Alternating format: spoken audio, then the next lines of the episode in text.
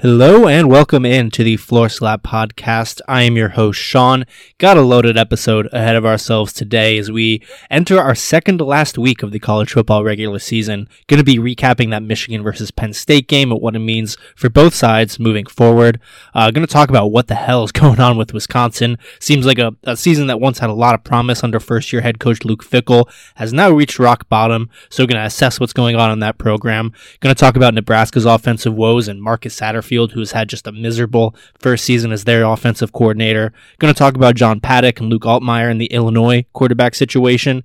Then we'll get into a little Heisman watch, some college football playoff scenarios. Going to preview Illinois versus Iowa this weekend, pivotal game in the Big Ten West. And then we'll finish things off with my Big Ten or five Big Ten betting locks heading into week 13. So, like I said, loaded episode ahead of ourselves should be a lot of fun. So let's not waste any more time and jump right into it. This is the Floor Slap Podcast.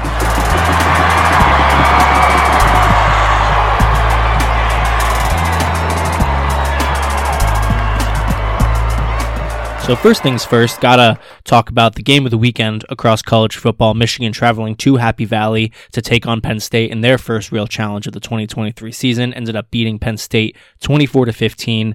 Gotta, we'll start off on the Michigan side of things and it, it's hard to say that wasn't an impressive win for Michigan. I mean, being able to run the ball 32 straight times to end the game is a testament to their defense and their offensive line. They weren't even hiding it towards the end. It was, you know, JJ McCarthy, either Don, Donovan Edwards or Blake Corum in there, and eight or nine offensive linemen for a, a lot of those plays. So, um, but even so, I know everyone's talking up about you know how impressive it was to come out and run the ball like they did against Penn State. You know they were bullying him around, but I mean if you really watched the game, it wasn't like they were really running all over Penn State. Um, you know in that second half, you know before Blake Corum had that 30 yard run in the fourth quarter, which really sealed it. Michigan in that second half had 25 plays for 87 yards. That's less than three and a half yards per play. They had just three points before that touchdown in the second half, and that was set up by the Drew Allar fumble in their own territory. Um, they had two three and outs on those on those other drives, and then a, a punt. Um, so I mean, testaments. I mean, like I said, complete compliment to their defense. They completely shut down Penn State. They controlled the game. The game really never felt in doubt. You know, I, I, heading into that second half never really felt like Penn State had a chance to come back and win that game.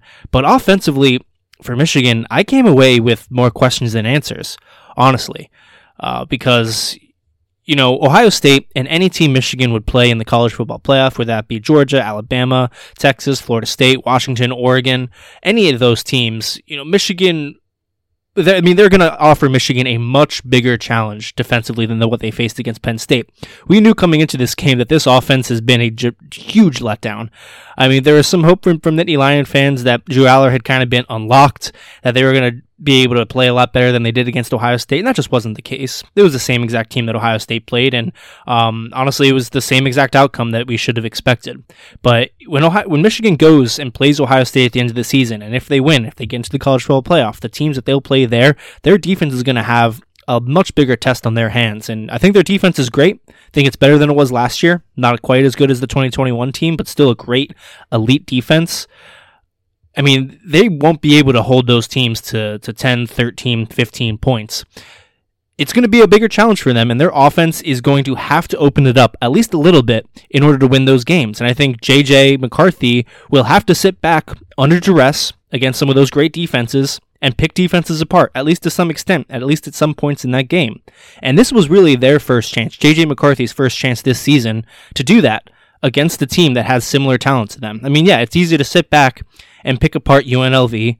It's easy to pick apart Indiana, you know, which is they which they've done all season long. Credit to Michigan, they've continued to dominate teams. But this was the first time to really kind of open up the offense and see what this passing game looks like against a team that has comparable talent to them.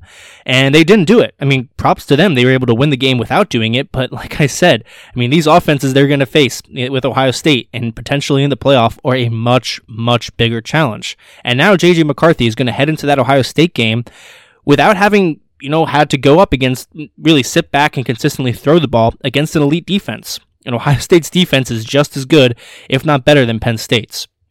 You can bet they're going to get in JJ McCarthy's face and he's going to have to make quick decisions, quick accurate decisions and deliver accurate balls consistently with direction with, you know, the pass rush in his face. That's going to happen. And against Penn State figure this was at least an opportunity for him to kind of get used to the, that kind of stage. I mean, you can sit back and say, yeah, JJ McCarthy did it against Ohio State last year. This is a much much different Ohio State defense than last year. So, I mean, that's ma- mainly my concern is, you know, they're not going to be able to do what they did against Penn State to Ohio State. They're not going to be able to line up with nine offensive linemen and, you know, run the ball and expect to find any sort of success. JJ McCarthy is going to have to throw the ball. And it's going to, when they play, play Ohio State, it's going to be the first time all season long that JJ McCarthy has to consistently drop back and throw the ball against a team that has comparable talent to them. And that, it makes me a little nervous if I'm a Michigan fan. Um, but honestly, uh, and I guess going back to the decision to run the ball 32 straight times, like I said, I mean, great, good for them, able to win the ball um, while pretty much showing their cards to Penn State.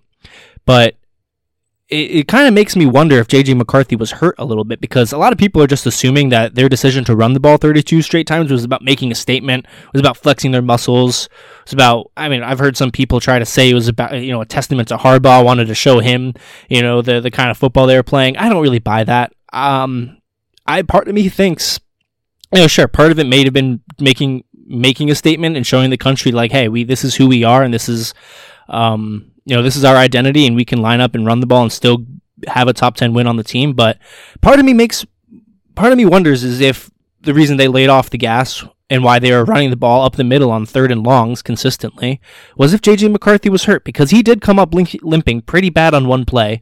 They immediately ran the ball up the middle and he limped off the field. And we didn't really get an opportunity to see if that injury lingered because, like I said, he was really just handing the ball off.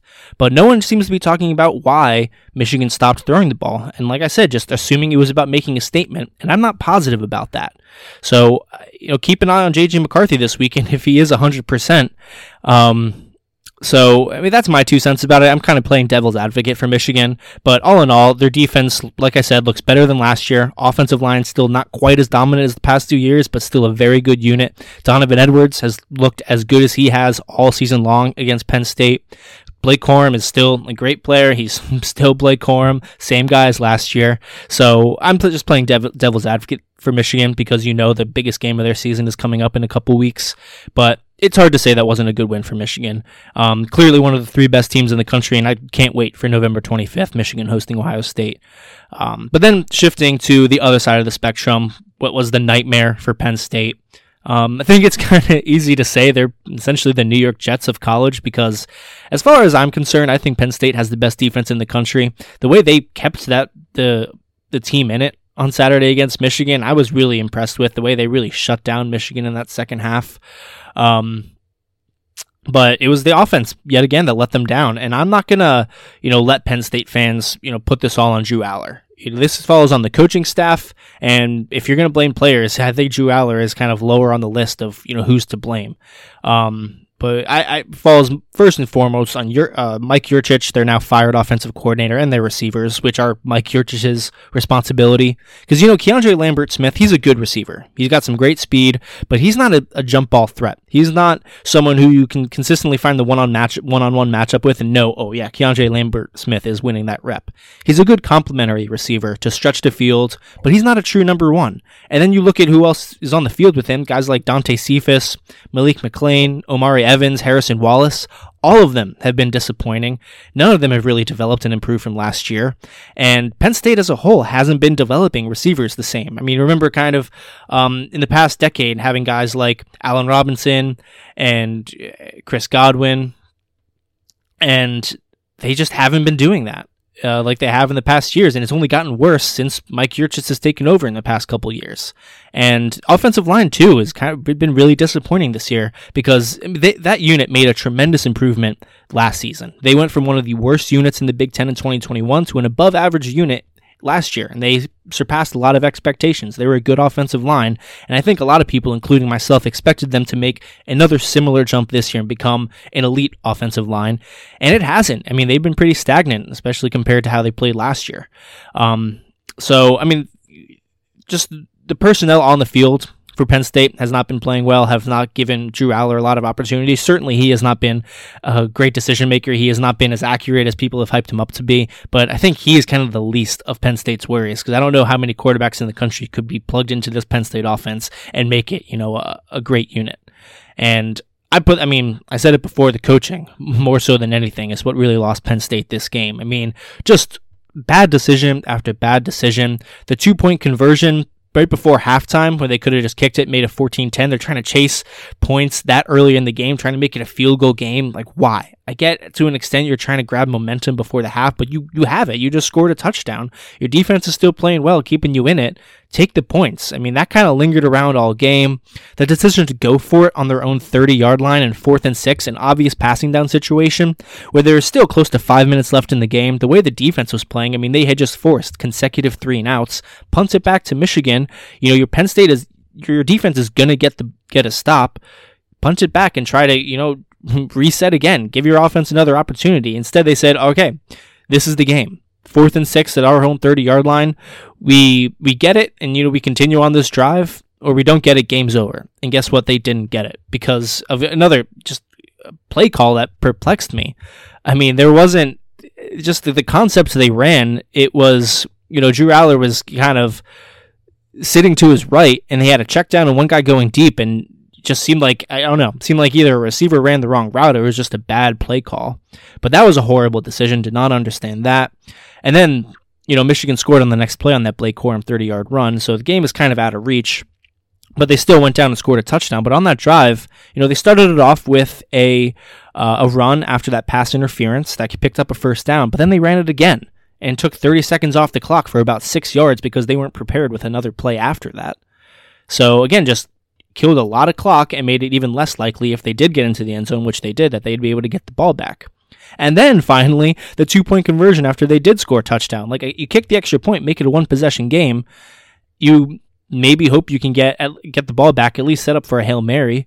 You know the game is not completely over at that point, but instead they tried to go for two, bring out that weird formation where there's one offensive lineman and like six guys bunched up to the top it just didn't make any sense. And it seemed like, I don't, I don't know, maybe that was just a giant FU from Mike Yurcich because he could tell that he was going to get fired after that performance. But it, I mean, just the decision to go for two alone was weird. And then that play call to roll out, that's what you come up with.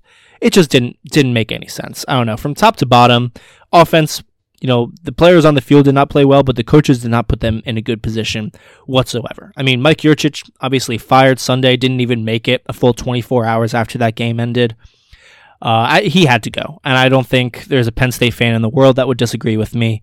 And it'll be fascinating to see how Penn State comes out against Rutgers next week because you know their fans boot him off the field. They lost their offensive coordinator. Their head coach has been getting drug, dragged through the mud all week long, possibly being connected to other jobs. Drew Allar's confidence has to at least be wavering after the way he's played against Ohio State and now Michigan, and the way it seems like a whole fan base is kind of giving up on him. All of their preseason goals are now out the window. They're pretty much just playing for a nice little New Year New Year Six bowl game again, which is not what fans signed up for this season. Um, so I think if you're Penn State, it's really easy to throw in the towel and kind of give up on this season and maybe lose to a team who certainly won't have any issue getting up for this game. I mean, Rutgers, I know they just got the, the break speed off them by Iowa. That was not a good game offensively, but you know Greg Schiano is going to have them ready to play that game. So this weekend, I know it doesn't mean a whole lot as far as, you know, having a successful 2023 season. That's kind of out the window for Penn State. But it's going to be a testament to the leadership on this team and the culture that James Franklin has established at Penn State, how they come out come out against Rutgers. Um, and as far as their new offensive coordinator, I think we're just going to have to wait to see, you know, who who else opens up, who gets fired, who leaves, um, who throws their hats into the you know coaching carousel ring. Because now it sounds like Chip Kelly is going to be on the table. He sounds like he's getting fired from UCLA, and I think that's a coach that Penn State should throw a blank check at to come be their offensive coordinator if they really want to compete next year, get into the 12 team playoff, and compete for a national championship. Um, you know, there's Sean Lewis, offensive coordinator for Colorado, who had a great track record, but kind of inexplicably lost his play calling duty. So you figure he might be kind of upset, might be looking for a change of scenery. Joe Brady, um, you know, for the Bills, maybe he's looking for a return to the college game. So those are a couple other big names to kind of um, keep an eye on, but there's an extensive list that Penn State could go after. Um, but ultimately, I mean, getting back to the game on Saturday, I don't think there's much to say about Penn State other than this season has simply been a disappointment and maybe one of the biggest disappointments in Penn State football history when you consider what Penn State fans' expectations were before the season and then the product that they've put on the field in their two biggest games of the year. I mean, Drew Allar and Mike Yurcich were supposed to be the reasons that Penn State got over the hump and could beat Ohio State and Michigan and win the Big Ten and get to the college football playoff. The defenses have more than held up its end of the bargain. But against Penn State, I mean, against Ohio State and Michigan, Penn State had a combined 478 yards of total offense and at 3.8 yards play. And that illustrates it perfectly, just how horrible. I mean, it's not even like a disappointing offense. This has been an objectively bad offense for the majority of the season. It's a disappointing day for Penn State, disappointing season. Um, just gotta hope that you got players can get up to play Rutgers. That the you know you don't start to see frac- fractures in this culture. Hopefully, guys, you know keep their heads on the shoulder. Leadership steps up. They uh, have a good end to the season. And yeah, just kind of keep an eye on who they hire as their new offensive coordinator because that could really be the difference between Penn State kind of falling off or staying in the thick of the playoff race and being a, a, a real player in the Big Ten for years to come. So it will be fascinating to see how um, to kind of track that job as we enter the offseason. So we're to kind of stay in the spirit of disappointing performances and, you know, I guess underachieving coaches right now. So we head over to Madison uh, to figure out what is going on with Wisconsin. I mean, they just got I mean, just manhandled by Northwestern on Saturday. Ended up losing 24 to 10, but that score does not begin to illustrate how badly they got beaten. I mean, they allowed Northwestern to convert their first 10 third downs of the game. They let Northwestern um, score on their first four drives of the game. It was 23 to 24 to 3 at halftime. Wisconsin didn't get their that touchdown at the end until there was a handful of seconds left on the clock. Um, I mean, they Wisconsin, I mean Northwestern wasn't able to move the ball very well in the second half, but it really did not matter because I mean this Wisconsin offense looked as anemic as as it could possibly get. I mean, Wisconsin as a whole team just came out as flat as possible with seemingly no drive, no desire to win the game, no effort.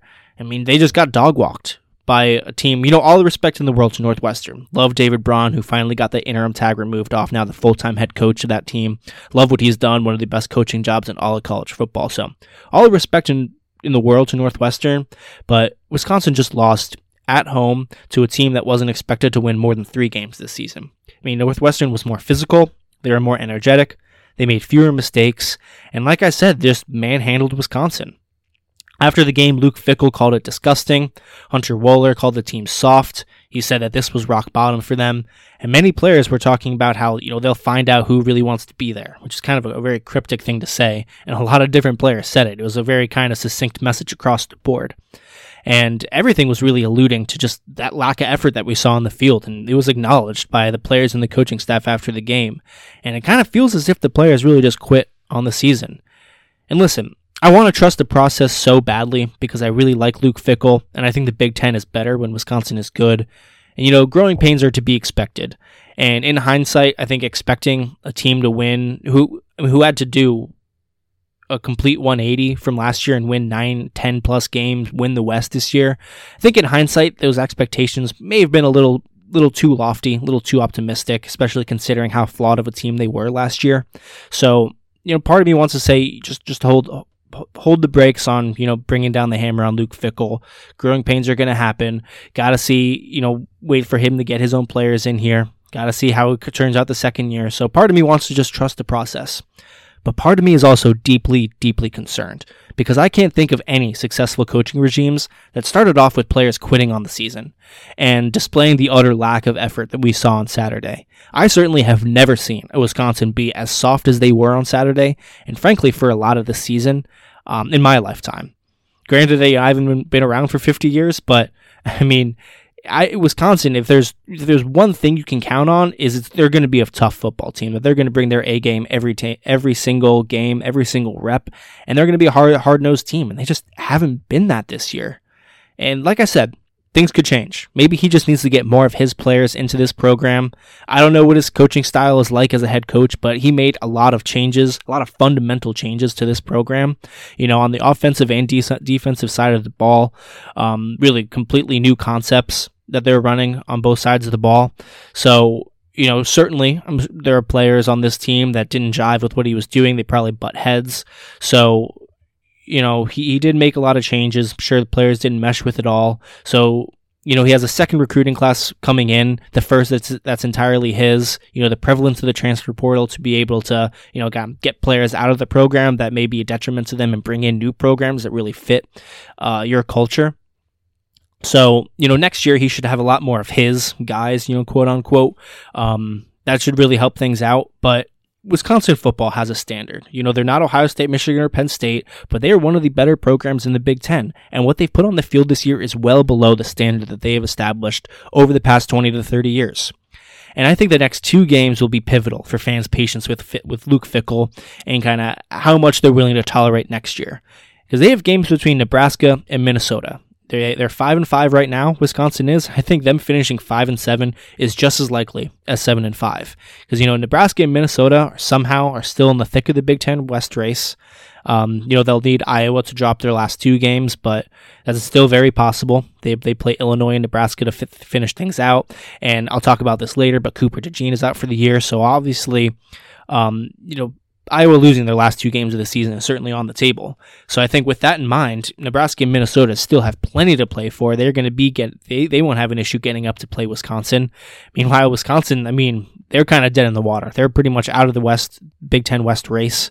So but at the same time, a 7 and 5 season with a win over your arch rival in the finale, and then maybe a bowl win against another Power 5 team to get to 8 wins, an 8 and 5 season all of a sudden doesn't sound too bad considering what's been going on with them the past few weeks.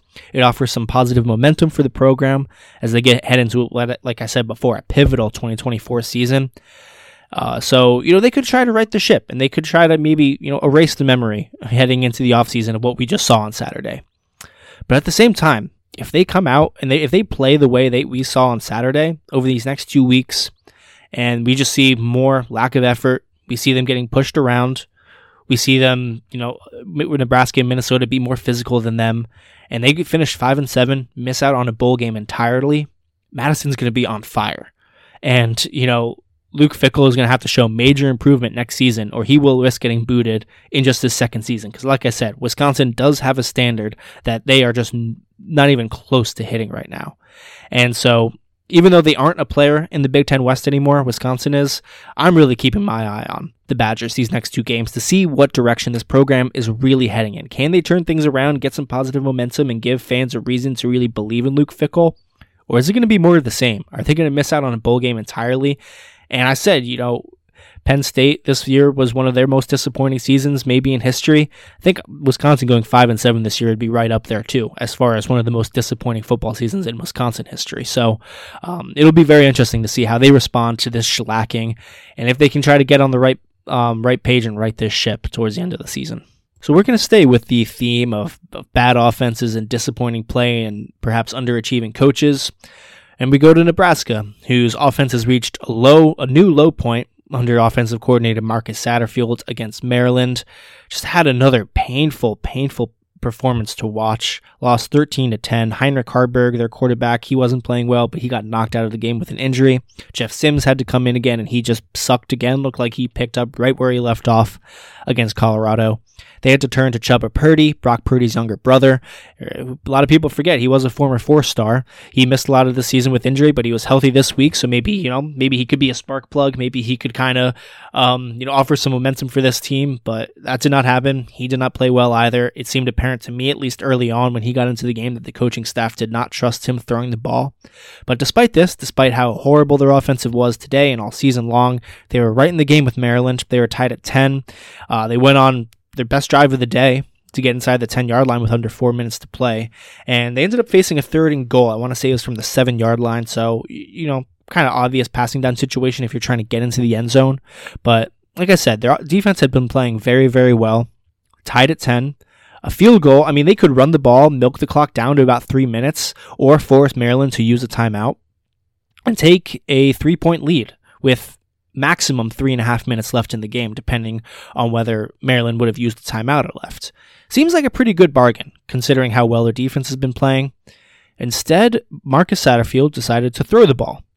Again, from third and goal from the seven yard line, when a field goal would have given them a lead with only uh, you know, three minutes and change left in the game. And as you might have guessed, Trevor Purdy threw an interception, gave the ball back to Maryland, and they went on a 75 yard drive to set up a chip shot field goal for the win. And I think that was the final straw in a lot of fans' minds. I certainly did not understand that decision. I thought it was egregious, it was irresponsible. Like, you've already proven that you don't trust really any of the three quarterbacks to throw the ball. And all of a sudden, on a third and goal from the seven yard line, you're going to trust Trevor Purdy to try to get into the end zone. And it was a bad interception. I genuinely don't know really where he was going with the ball. Um, but yeah, I mean, it was just an egregious mistake, I think, by Marcus Satterfield to let him throw that ball. And it was just a perfect illustration of, of where this team is, at least offensively. And there's not a whole lot of positives to take take away from really any position group on the offensive side of the ball. And like I said, I think it was the last straw with for a lot of Nebraska fans, forced a lot of people to ask Matt Rhule after the game about Marcus Satterfield's uh, job security. And Matt Rhule said it himself. He's not firing Marcus Satterfield. He will be around for year two, which I get to some degree. I mean, Matt Rhule is trying to rebuild a program here. And I just don't, you know, firing someone after the first year and kind of causing more unrest, causing, you know, more disturbance in that program probably isn't what they need. But at the same time, it's really, really hard for me to have faith that this offense can get better next year. Because, I mean, really, the defensive turnaround has been astonishing. I think one of the biggest surprises of the entire college football season. And I think if you told me at the beginning of the season that the Nebraska defense would be right up there with Iowa and Rutgers as one of the five best defenses in the Big Ten, I would have thought Nebraska wins eight plus games, maybe cracks the top 25, at least at some point during the season. But the offense has just been miserable all season long. Bottom three in scoring and every single passing t- statistic you can find in the Big Ten. Um, and you know, like I said, I, I get Matt Rhule keeping Satterfield around, but I'm just curious how this offense gets much better next year because there have not been really any positives to hang your hat on from any position group. Um, like I said, every position group has underperformed in my eyes. The offensive line, the quarterbacks, most certainly. The receiver room thought Marcus Washington was going to maybe have a big game. I know they've been littered with injuries. Um, the tight end group was supposed to have a lot of talent that we just have not seen come to fruition. Running back room has also been beaten up by injuries, but you know, I thought I thought maybe Anthony Grant was a was an answer there, and it just hasn't been. So it's just there's a whole lot of problems there, and uh, problems that I don't really think Marcus Satterfield is going to be able to fix. But who do I know? I mean, Matt Rhule is being paid millions of dollars for a reason. He's the head coach there. He made the decision. So, Nebraska fans, I'm sorry you will have to suffer through another season of Marcus Satterfield, but I'm starting to understand why so many South Carolina fans were happy when he left to take this job and he's certainly going to have a, a, tight leash next season. And I think if you know we we see this same exact offense get trotted out next year for the first three, four, five games, Satterfield won't make it through the end of the year in 2024. Uh, but we'll cross that bridge when we get there. Nebraska fans, I'm sorry, you just you know now, so don't get your hope up that Marcus Satterfield is sticking around next season. So I've kind of dampened the mood enough talking about how disappointing Penn State, Wisconsin, and Nebraska have been. Going to end my, my final little thought on week 12 of the Big Ten football season. It's going to be much more positive. Got to give some appreciation for Illinois quarterback John Paddock. He went 24 36 for 507 yards. That's 14 yards in attempt and four touchdowns against Indiana, won 48 to 45 in overtime, and he carried all the momentum over from last week, where he came in for Luke Altmyer in that final drive against Minnesota, went three for three for 85 yards and a touchdown, and yeah, just carried it all into this game. He let it sling. He played excellent football from beginning to end. I was really impressed with just his decision making, his arm strength, his anticipation, and just the way he was able to operate this offense because I knew this wide receiver room was really talented and he's finally allowing this offense to open up and utilize guys like Casey Washington and Isaiah Williams. Um, you know, it feels like he's kind of just caught magic in a bottle right now. Hard to tell how sustainable this is, but I mean, man, it's you can't help but think how differently their season would be going right now if he had been playing all season long. You know, if they were able to push the ball downfield and open up open up the run game a little bit more like they did on Saturday. I mean, they I mean they're still in the thick of the Big 10 West race, but it feels like if they've been playing this way all season long, they'd be in control of the West. And really, just how can you not love John Paddock? If you don't know a lot about him, he's a sixth year transfer who finally, he spent five years at Ball State. Last year, finally got his shot as their starting quarterback, played pretty well, decided to transfer. He had opportunities to go to other schools where he would have had a starting spot essentially locked up, but he wanted to go to Illinois because he loved the school. Um, you know, his grandpa, his dad, his uncle all went there, went there as a as a walk on um, and his interview after the game was so great, just talking about the things he's overcome to get there, and he's just saying that he was just going to let the ball, but um, you know, let the ball rip, let it rip, sling it around, not play with any reservations because what does he have to lose? And you can just tell how much that game meant to him. Um, so if you haven't watched that post game interview, it's about 30 seconds, really worth the watch. Um, but on the flip side, I mean, Bret Bielema announced today that Luke Altmyer is going to start against Iowa. And I get it. I mean, Bret Bielema said earlier this week he's never been the type of coach that allows a player to lose his job to injury, and I respect that. Um, I respect that notion, but and it, typically I would agree with it, but I just I don't understand it. Um, I really think he's making a mistake by not starting John Paddock this weekend, because I mean, first of all, I mean John Paddock is the sixth year quarterback. He's not coming back next year. He's he's used up his eligibility. So just because Luke Altmyer doesn't play these last couple of games doesn't mean he's they're not their starting quarterback moving forward, and he is the answer. And I would hope that he'd be able to communicate that to Luke Altmyer.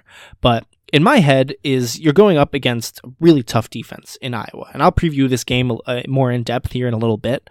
Um, but I mean, you gotta expect this offense is is not going to have that same momentum in this game that they did against Indiana. So in my mind, you put John Paddock out there, let him let this momentum ride. Maybe he is as good as we've really seen. Maybe he can keep this going. Maybe he can drop 30 points on Iowa. Who knows? I mean, the way he's playing, it certainly looks possible. Let him go out there and try to carry this momentum. And hey, if he goes out a few drives and it's just not working, if he's just not connecting with his receivers, okay, then you put Luke Altmyer back in, let him regain the reins, and let this be his team. I feel like that is a much easier transition to make than now he's trotting Luke Altmyer out there against probably the toughest. I mean, the, yeah, the toughest defense they've seen since Penn State earlier in the year and throwing him into the fire.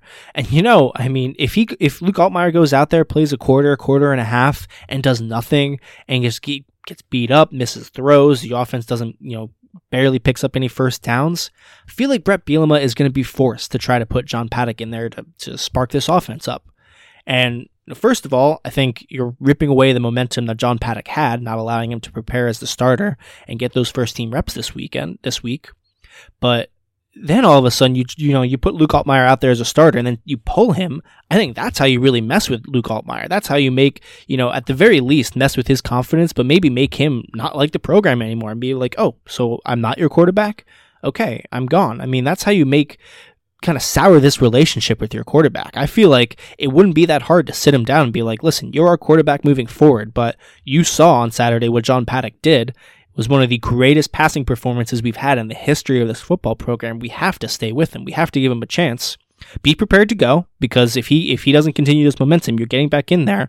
And either way, once the season ends, you are our quarterback. You are our quarterback moving forward for as long as you want to be here. I don't think that's too difficult of a conversation to have. And Luke Altmyer, you know, from what I've seen, he seems to be a, you know, a bright young kid. He seems to have his head on his shoulders.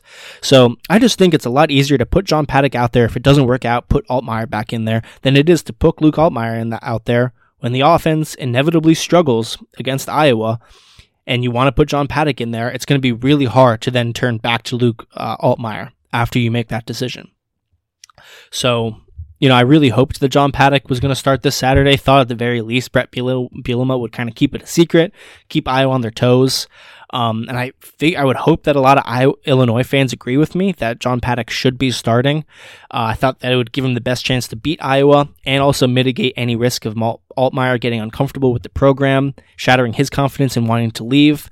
Um, but Bret Bielema sticking by his guns, st- sticking by his philosophy, and he's going to trot Luke Altmyer out, out there. So we'll preview that game more in depth. But I just first wanted to give John Paddock his flowers for what he's done the past game and plus one drive.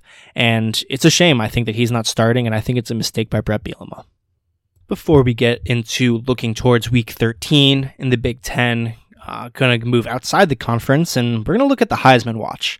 And in my eyes, I, I feel like most people would agree with me here. I think four finalists have kind of been solidified in my mind. Obviously, with two more weeks left in the regular season and the conference championships, wrench could always be thrown in here. You know, where a great performance by someone else or a bad performance by one of these four guys from, I guess, mixing things up. But I'd be shocked if there weren't four finalists for the Heisman and, and, they weren't these four guys. So Michael Penix from Washington, Bo Nix, who's the betting favorite right now for Oregon, Jayden Daniels of LSU, and Marvin Harrison Jr. from Ohio State. And if you're curious, we can run through the statistics they have right now. They've all played 10 games. None of them have really missed um, missed any time with injury or anything like that. Uh, Michael Penix, 68% completion, 3,533 yards, 30 total touchdowns, 7 interceptions, 10.3 yards an attempt.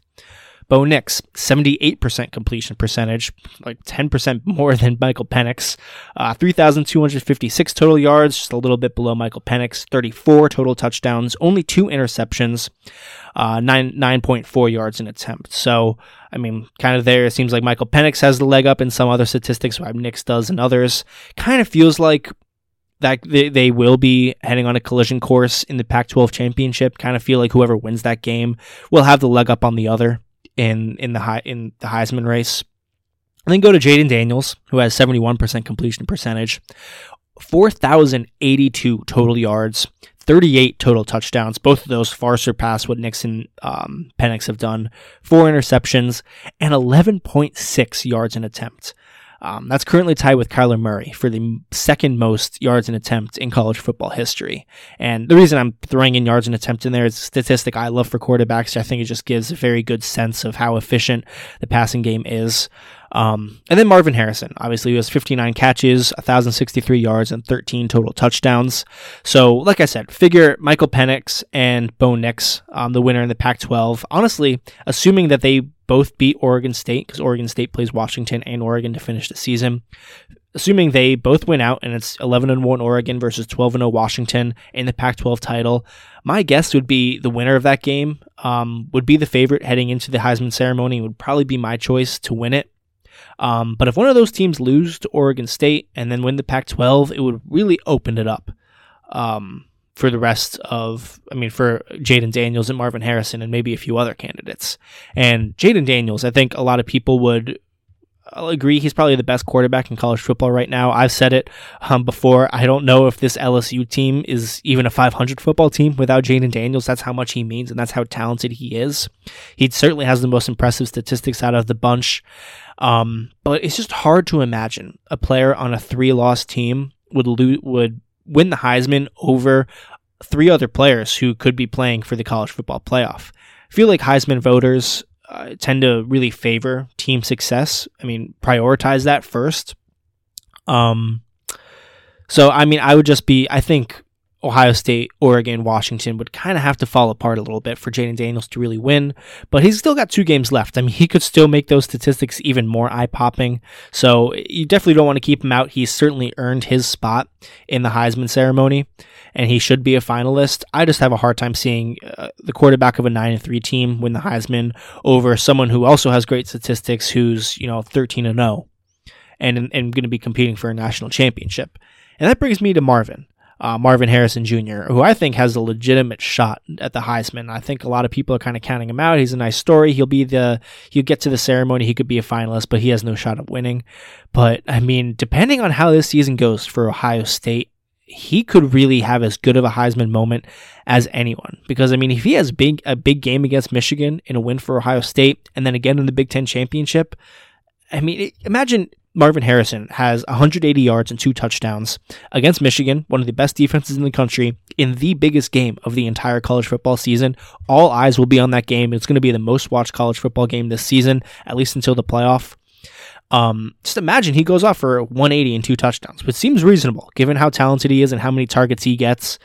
Um, and you know he has maybe a game-winning touchdown in that game, something like that. I mean, that would be as good of a Heisman moment as anyone has this season. And then you know he replicates it again in the Big Ten championship. All of a sudden, Ohio State 13 and 0 could be number one in the country. Marvin Harrison has you know 1500 yards, 16, 18 touchdowns on the season.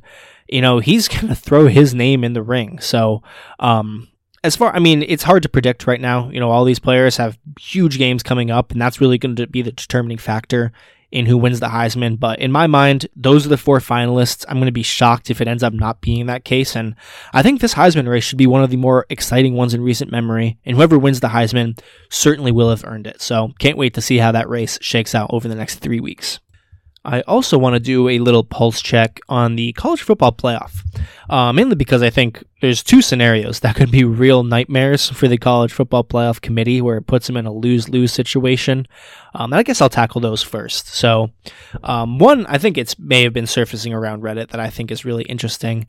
Um, the first scenario is where we have you know undefeated ACC champion Florida State and an undefeated Ohio State or Michigan. So 13 0 ACC champion, 13 0 Big Ten champion. They have their spots in the playoff locked. But then imagine, you know, Oregon wins out, they're 12 and 1 Pac 12 champion. Texas wins out, they're 12 and 1 Big 12 champion.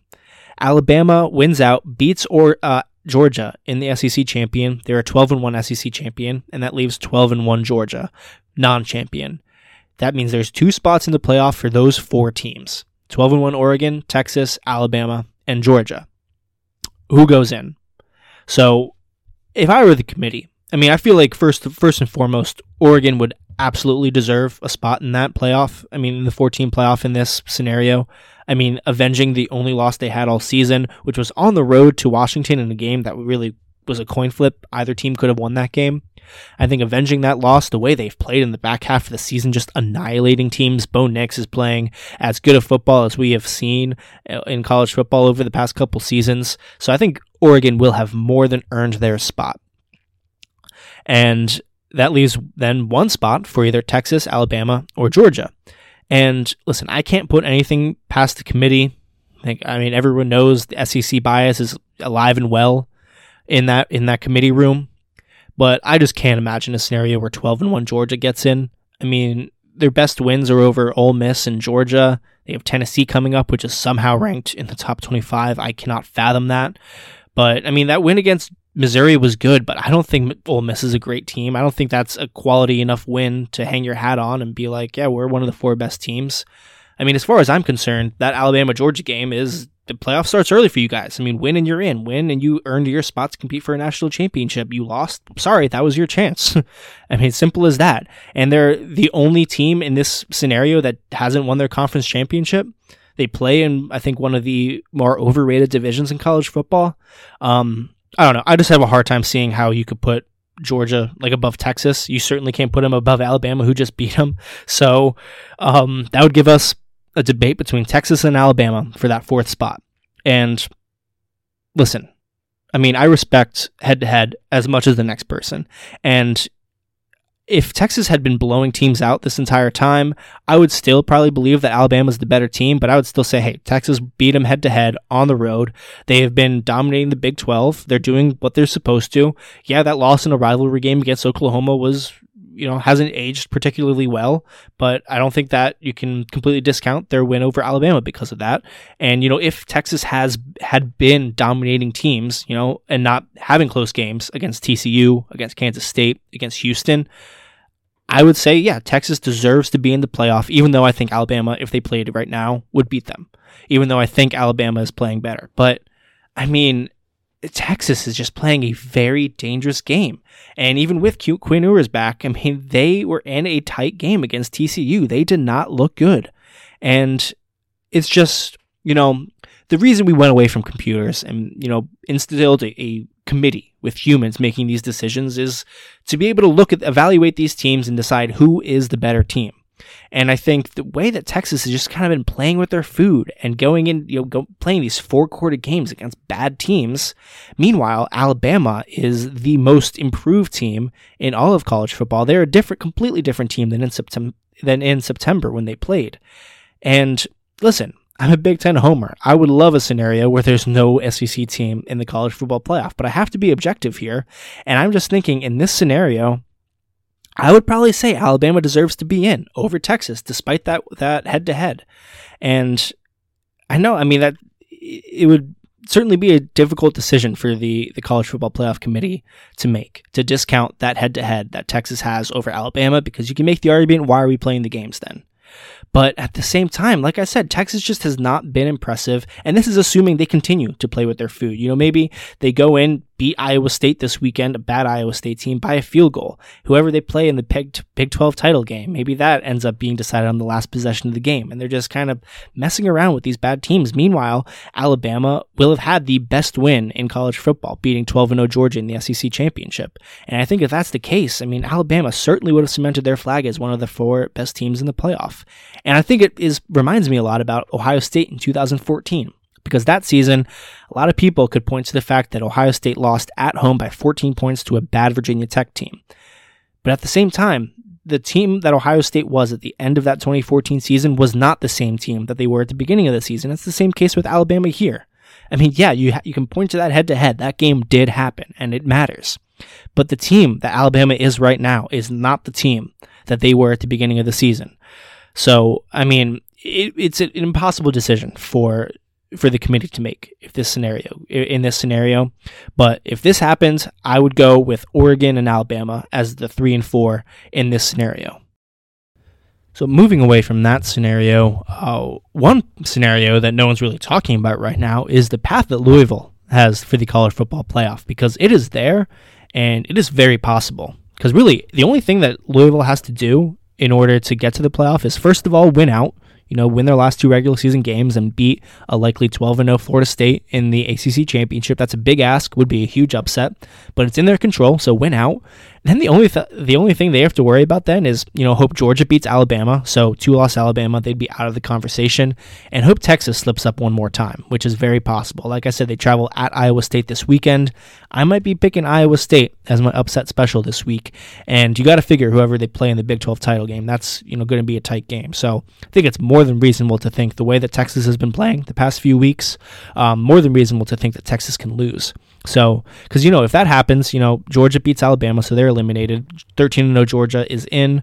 You have your Big Ten champion, you have the Pac 12 champion, and then yeah, the fourth team would be Louisville because you know Texas lost. They're, um they'd be two losses out of the race. Alabama's out of the race. That would leave Louisville. That's all that has to happen. The unlikeliest part about this whole scenario is Louisville winning out and beating Florida State.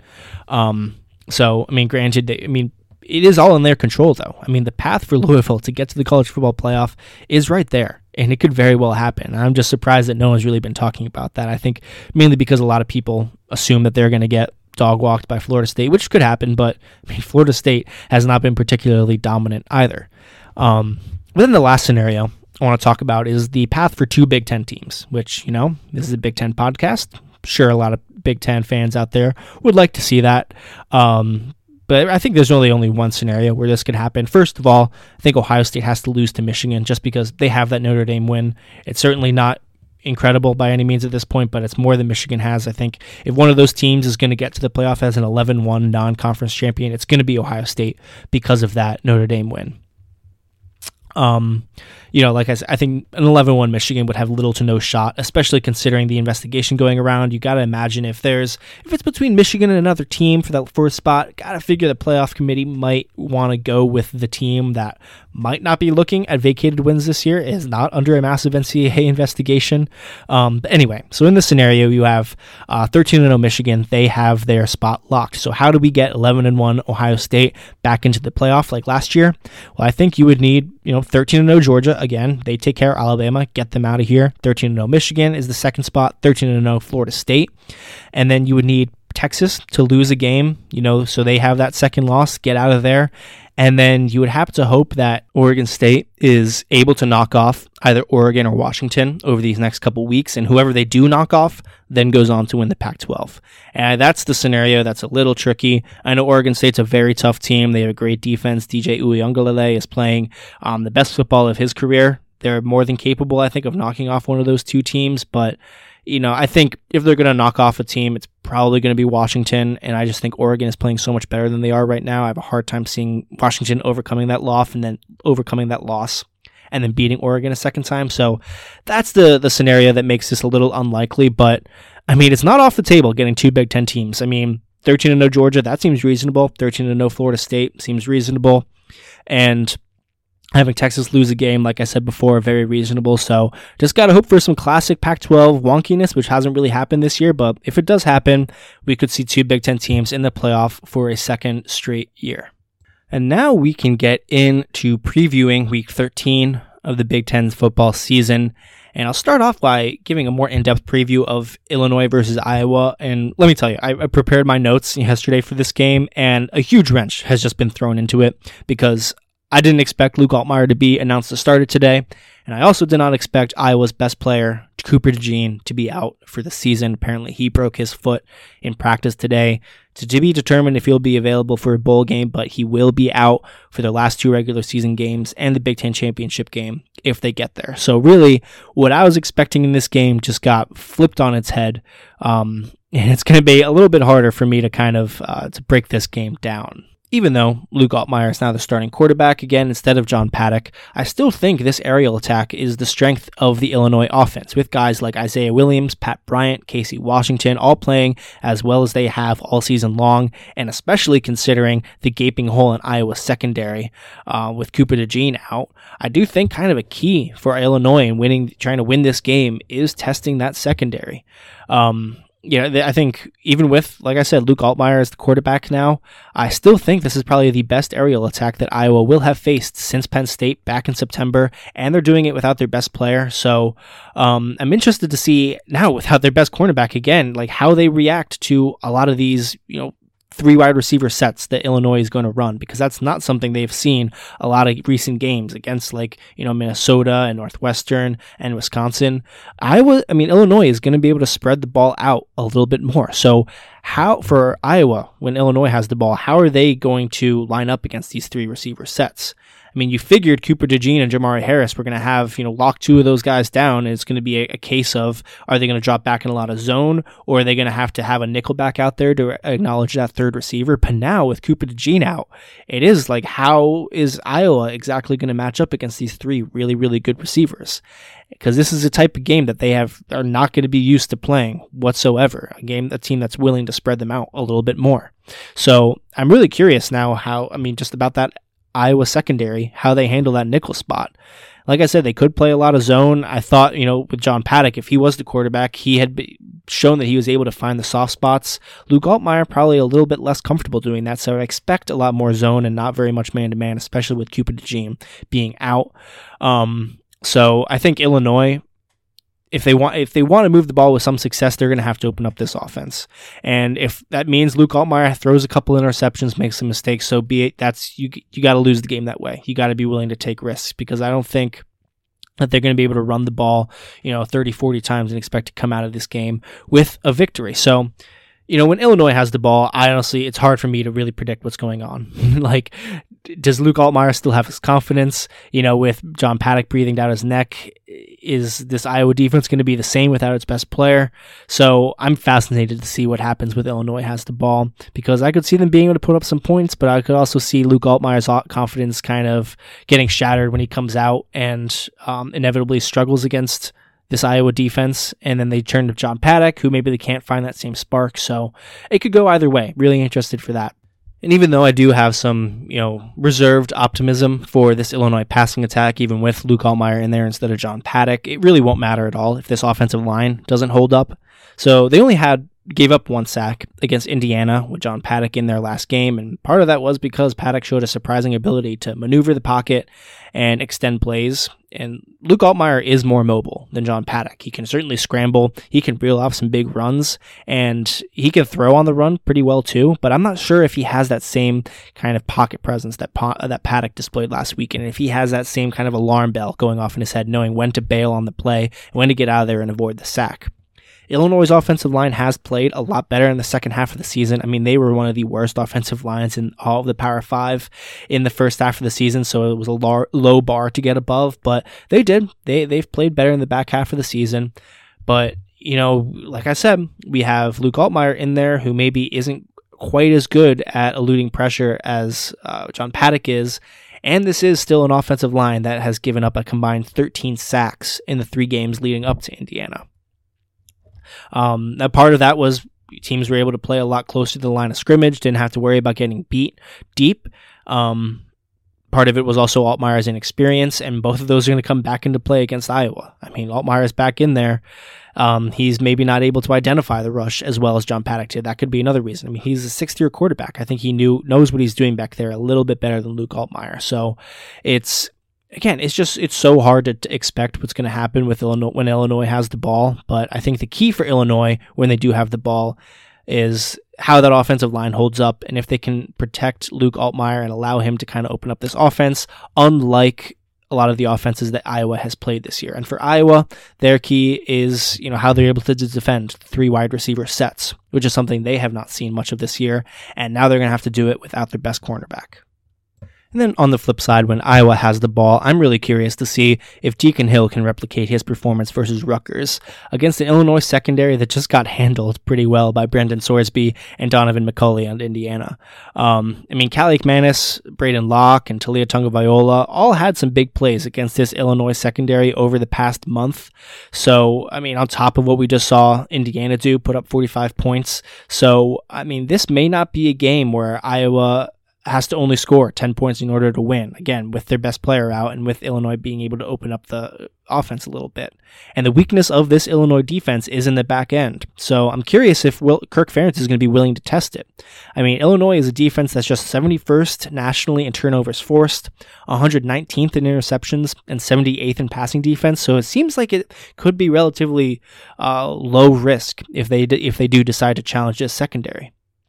And uh, keep in mind all those numbers that Illinois has been playing in the Big Ten West, while, be, while being a pretty bad pass defense. So, um, curious to see if Deacon Hill can replicate that offense and if Kirk Ferentz is going to allow him to kind of throw the ball down the field a little bit more.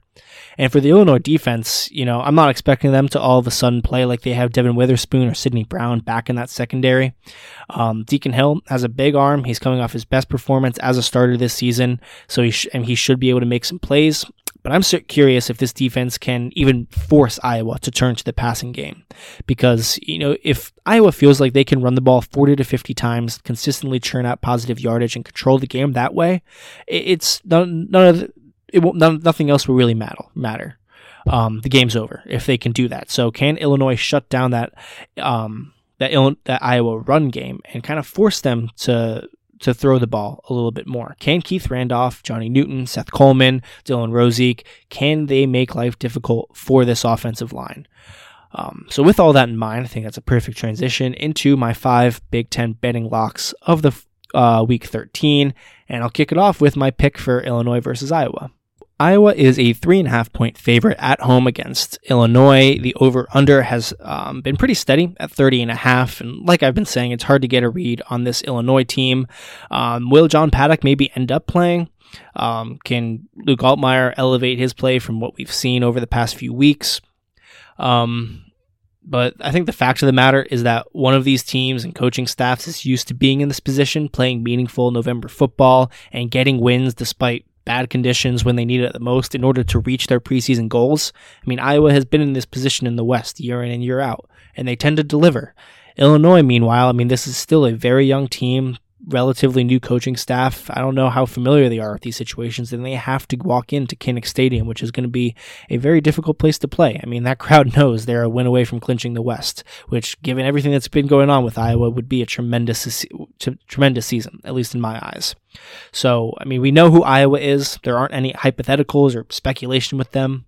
They are who they are. And for that reason, my official pick is for Iowa to emerge the winner and clinch the West. But I certainly wouldn't be shocked if Illinois pulled off the upset. Um, and so with that spread at three and a half, I'm staying away from that. I think last week was an outlier um, for for Iowa against Rutgers, kind of winning 22 to nothing um, against an offense that's as one dimensional as any in the country in Rutgers. So I think this should be another close game. I'm not really touching that spread.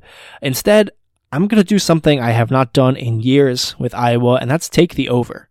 Um, this is the first time I'm going to be taking an Iowa over since, I mean, at least 2021, maybe even before that. And um, mainly because, I mean, I've been talking a lot about these offenses in my preview for this game. Iowa is coming off their best offensive game of the year against a great defense in Rutgers, and they're going up against a very susceptible Illinois defense and susceptible Illinois secondary. Uh, I think Illinois could very well be the biggest challenge Iowa has seen on the offensive side of the ball all year. And you know, with the over under at 30 and a half, there's only a couple plays that need to be made in this game in order for that over to hit. Um, I love the Iowa defense, but their best player is gone, and it's kind of late in the week for that to happen too. So not a lot of time to make adjustments. So I think that there may be some big plays in store for this Illinois passing game. Um, you know, there I the Iowa unders have continually cashed for them all season long, dating back to last year. But I think that really has had just to do with the ineptitude of the offenses they've faced, as it does have to do with their own team. So um, with that spread and over under in mind, that's an implied score of about 17 to 13. And I think Illinois can come up with more than 13 points in this game.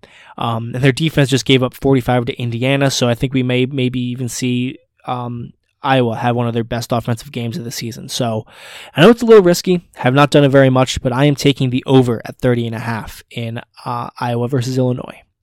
My second Big Ten betting lock of week 13 is going to be Ohio State minus 27 and a half against Minnesota. I think I haven't talked about Ohio State a ton over the past few weeks. A lot of it is because they've finally gotten healthy. I mean, they are finally like playing like they should on offense. Cade Stover, Marvin Harrison, TreVeyon Henderson, um, Emeka Egbuka, all healthy.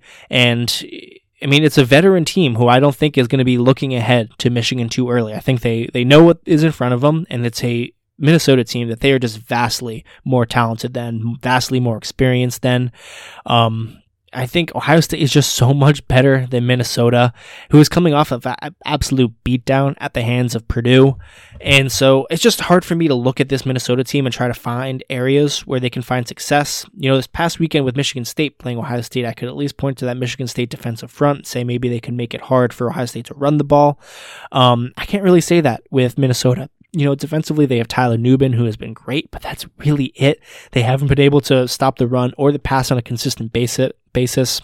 Offensively, you know, Athan Kaliakmanis has been erratic as any quarterback in college football. You know, their, their running back room has kind of been a, a revolving door, and they have still have yet to really get their pass catchers very involved in this offense. And I just think, I mean, Ohio State is peaking at the right time. I think they're going to come in, play their most complete game of the season um, on the week before of the big game. And I just think Ohio State's going to spank them. Simply put, they're the better team. They're going to come out. They're going to play like it. And minus 27 and a half, I'll take that all day. I'll take it all the way up to 30. I mean, they beat, they were up on, by Michigan, they were up on Michigan State 35 to 3 at half. It was a swift, swift spanking. This is the senior night for a lot of guys who are going to be going to the NFL. They're going to want to put their best, best foot forward. I just, don't see many reasons for me to think that Minnesota can keep this even remotely close. So Ohio State will cover minus 27 and a half at home against Minnesota. My third lock will be from the Nebraska Wisconsin game in Madison. Uh, Wisconsin is a four and a half point favorite over the Huskers in this game, but I'm actually going to take the under at 36 and a half. Because listen, I mean, Wisconsin is averaging 13 points per game over their past five games. Nebraska is averaging 17 over their last six. Both of them are coming off of probably their worst offensive games of the entire season. On the Nebraska side, we're not sure who's going to start at quarterback. Heinrich Haarberg sounds like he may not be ready to go because of that ankle injury uh, he sustained against Maryland. Chubba Purdy is apparently still sore, dealing with some sort of nagging injury, but he didn't play well as is. Jeff Sims is healthy, but he's been miserable all year long, so you can once again count on bad quarterback play from Nebraska. On the Wisconsin side, like I said before, they got pushed around against Northwestern, and had an overall lack of effort. They did shut down um, Northwestern in that second half, but that game total was only at 34 points, and it was assisted by a late Wisconsin touchdown with a few seconds left. Braylon Allen, still not 100%. Their other running backs have not looked good. Just like I've been saying, both of these offenses have been horrible. And this is an over under I'd expect to be closer to 30 than 40. So at 36 and a half, absolutely love it. Would take it all the way down to 35. Honestly, I would I would still be pondering it if it was down at 30 and a half like the Iowa under is. So um, as long as it stays above 36, hammer this under. My fourth lock will come out of the Rutgers Penn State game, where the line opened up at 17 and a half and it's gone all the way up at to 20 and a half as Penn State is a huge favorite over Rutgers and I'm going to take the Scarlet Knights to cover. Uh, mainly because of what I talked about before there is every reason in the world for this Penn State game for this Penn State team to kind of give up on the season. I don't expect them to do quite that think they're going to end up winning this game, but I think Rutgers can hang around. I mean, they have a great defense, and I don't think they're going to make life for this Penn State offense who is reeling, now lost their offensive coordinator. I don't think they're all of a sudden going to find a whole lot of answers out of their back pocket with the help of James Franklin, probably taking over a lot of that offense. Um, I just don't think that we're going to see a much different offense than what we've seen against Penn State. I mean, against Ohio State and Michigan. Um, and sure, this Rutgers offense is also one dimensional, probably won't muster a whole lot against Penn State, which also makes the under a pretty good play. I believe it's around 42 and a half right now. Um, but at the end of the day, I'm just taking Rutgers because you know, I trust the coaching staff for them to really get them ready to come up and play this game and come out with a lot of energy. And I cannot say the same for Penn State. So I, I didn't love it at 17 and a half, but at 20 and a half, I'm, I'll certainly take that. I mean, above, um, around three touchdowns, I think Rutgers can hang in there and, and keep that game close enough. And my final Big Ten betting lock for week 13 will come out of the Purdue Northwestern game. And this one has been really interesting because Northwestern opened as a one and a half point favorite and it has swung all the way in the other direction. Purdue, Purdue is now a three point favorite. So I am leaning kind of towards Northwestern plus three to keep that game close. It seems like everyone is just continues to doubt Northwestern, and I would love to continue to ride them. So I will probably take Northwestern plus three when I'm, you know, putting together my own picks. But as far as my locks go, I'm actually going to go with the over in this game at 46 and a half. I mean, we saw an offensive explosion out of Purdue. It seemed like everything that hadn't been working this season up until this point had been working. I mean, Tyrone Tracy and Devin Mockobee ran just ran the blood out of the ball, and um, you know Hudson Card had his best game of the year, and I think this is a Northwestern defense that's definitely susceptible up front, and I think if North uh, Purdue can kind of run the ball like we saw them do against Minnesota, it can open up a whole lot in that back end. So I'm expecting Purdue to kind of carry this momentum, at least offensively, into this game. I think a lot of it stems from them kind of no longer having to worry about hitting that six wins. You know, they were eliminated from bowl eligibility before that game, and I think it loosened up this team a lot. They're kind of playing with nothing to lose. Northwestern, meanwhile, still in the thick of the Big Ten West race somehow. Um, so I, think that you know Purdue is going to be able to put up some points on Northwestern, and even though Purdue's offense had a lot of answers, it seemed like everything kind of finally came full circle for them, and they had a great game. It still has been the same same thing out of their defense. You know, they'll make a few big plays, but they are especially susceptible in that back end. So you know they're good for a few plays behind the line of scrimmage. But um, Ben Bryant probably going to start this game again over Brendan Sullivan. I think he's capable of making some plays too. So at 46 and a half, you know, I think this is going to be a, a high scoring game like we saw out of Illinois and Indiana last week. Um, I think I wouldn't be surprised if you know both teams got up around 30. So it should be a great game. I could be a lot of momentum swings, um, which makes me a little nervous about that. That line, you know, could see a back and forth game where maybe a last second touchdown and a seven point win is on the table for um, for either team, really. But at 46 and a half, I think this is going to be a high scoring affair, and I, I will certainly take the over. And that will do it for this week's episode of the Floor Slap College Football Podcast. As always, I've been your host, Sean. Appreciate you hanging in there with me and listening along. Make sure you follow us on Twitter at the Floor Slap and check out our website, thefloorslap.com. We're in the full swing of college basketball now. My partner Jordan is pumping out a lot of really great content, so make sure you tune in there and make sure you check in next week. Our podcast will be coming out a few days early in prep of you know rivalry week. Going to do a huge preview for that Ohio State Michigan game, which is you know the biggest game of the college football season. Cannot wait for that. But in the meantime, sit back relax, stay safe, and enjoy one of the final weekends of college football we have this season. Bye.